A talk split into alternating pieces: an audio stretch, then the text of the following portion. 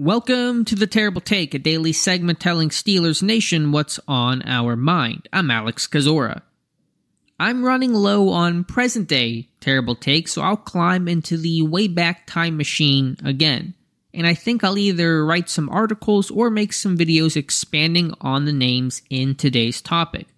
But Dave Bryan and I recently rattled off a handful of the most underrated Steelers in history, even by Pittsburgh's own fanbase here's three who stick out the most to me. There's offensive tackle Marvel Smith, legitimately one of the most gifted tackles in Pittsburgh's history, though the competition is not quite as fierce there as it is at guard or center. Had it not been for back injury, Smith would have had an even better career, but despite that, he still started 108 games, made a Pro Bowl, and was a big man who could move. How about cornerback Deshea Townsend, a versatile inside outside corner? He joins Jack Ham and Jack Lambert as the only three Steelers with 20 plus career interceptions and 15 plus career sacks. He never made a Pro Bowl, but played almost 200 games, still top 10 in franchise history. Bet you didn't guess that. Finally, let's go a little older school with wide receiver Frank Lewis.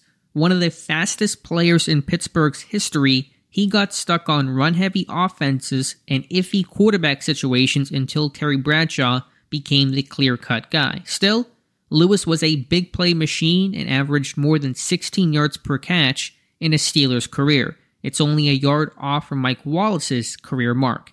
Lewis shined even brighter once he left Pittsburgh, making his only Pro Bowl with Buffalo at 34 years old, averaging almost 18 yards per reception.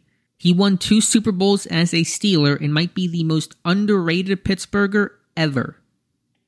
Be sure to follow us at SteelersDepot.com and check out episodes of The Terrible Take every day at 5 p.m. Eastern Time. And check out the Terrible Podcast with myself and Dave Bryan every Monday, Wednesday, and Friday.